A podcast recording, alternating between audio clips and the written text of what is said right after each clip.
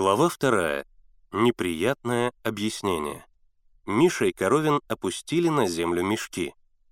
«Почему вы здесь?» — спросил Миша.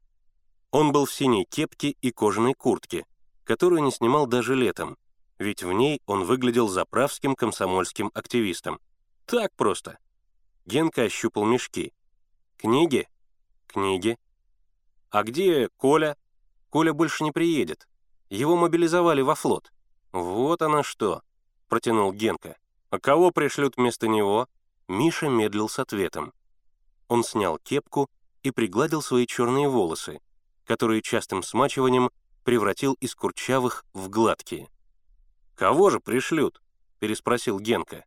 Миша медлил с ответом, потому что вожатым отряда назначили его самого.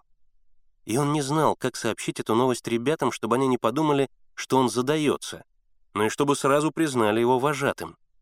Сложная задача — командовать товарищами, с которыми сидишь на одной парте, но по дороге Миша придумал два спасительных словечка. Скромно, с подчеркнутым безразличием он сказал: «Пока меня назначили». «Пока» и было первым спасительным словом. Действительно, кто должен временно заменить вожатого, как не его помощник? Но скромное и учтивое «пока» не произвело ожидаемого действия. Генка вытаращил глаза. «Тебя? Ну какой же авторитет мы будем иметь в деревне? Колю все уважали, и старики». Тогда Миша произнес второе спасительное слово. «Я отказывался, но райком утвердил», и, почувствовав за собой авторитет райкома, строго спросил: «Как же вы бросили лагерь?» «Там Зина Круглова осталась», — поспешно ответил Генка. Вот что значит спросить построже. А Славка и вовсе каким-то извиняющимся тоном начал: «Видишь ли, Миша...» Но Генка перебил его. «Ну как, Коровин, в гости к нам приехал?» «По делу», — ответил Коровин и шумно втянул носом в воздух.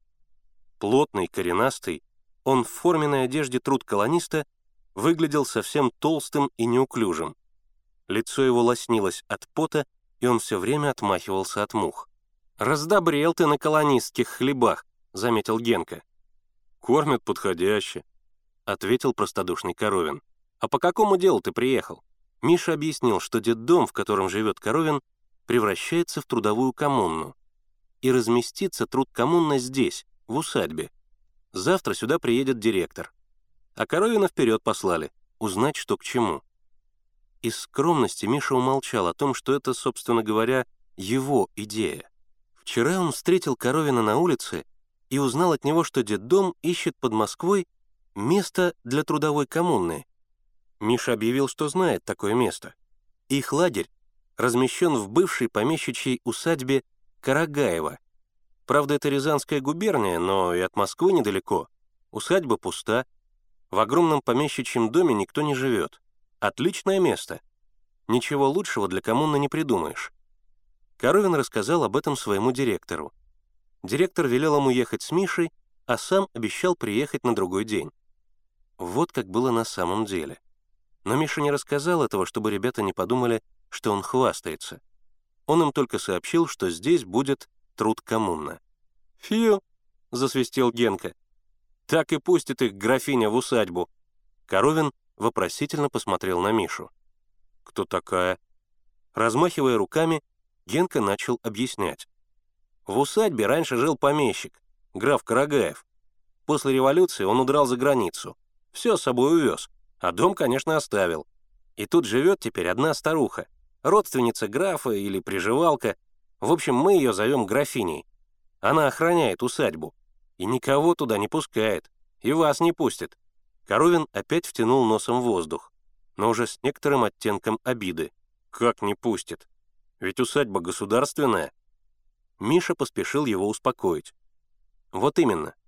Правда, у графини есть охранная грамота на дом, как на историческую ценность. Не то царица Елизавета здесь жила, не то Екатерина II, и графиня всем тычет в нос этой грамотой. Но ты сам пойми, если будут пустовать все дома, в которых веселились цари и царицы, то где, спрашивается, народ будет жить?» И, считая вопрос исчерпанным, Миша сказал: «Пошли, ребята. Мы с Коровиным от самой станции мешки тащили. Теперь понесете вы. Генка с готовностью ухватился за мешок. Но Слава, не двигаясь с места, сказал: «Видишь ли, Миша, вчера Игорь и Сева...» «Ах, да!» — перебил его Генка, опуская мешок. «Я только хотел сказать, а Славка вперед вылез. Всегда ты, Славка, вперед лезешь!» Потом он законючил: «Понимаешь, какое дело, Миша? Такое, понимаешь, дело, как бы тебе сказать?» Миша рассердился: «Что ты тянешь? Тянет. Как бы, что бы. Сейчас. Ну так вот, Игорь и Сева убежали». «Куда убежали?» «Фашистов бить». «Каких фашистов?» «Итальянских».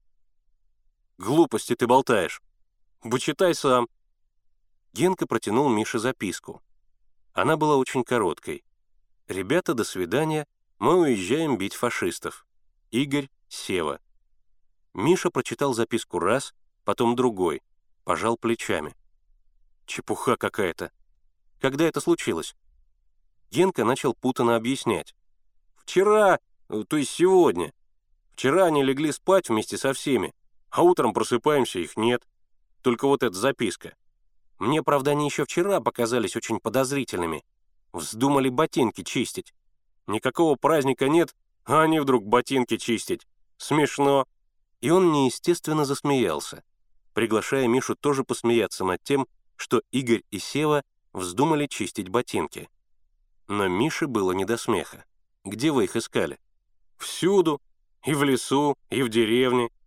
«Может, они с жиганами связались», — сказал Коровин. «У нас, как кто убежит, значит, ищи жигана поблизости. Он подбил. И обязательно в Крым бегут. Сейчас все в Крым бегут». Миша махнул рукой. «Какие здесь жиганы? Просто эти вот помощнички всех распустили».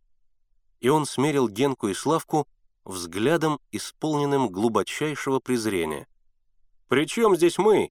— в один голос закричали Генка и Славка. «Притом, раньше не бегали, вот при чем». Генка прижал руки к груди. «Честное, благородное слово!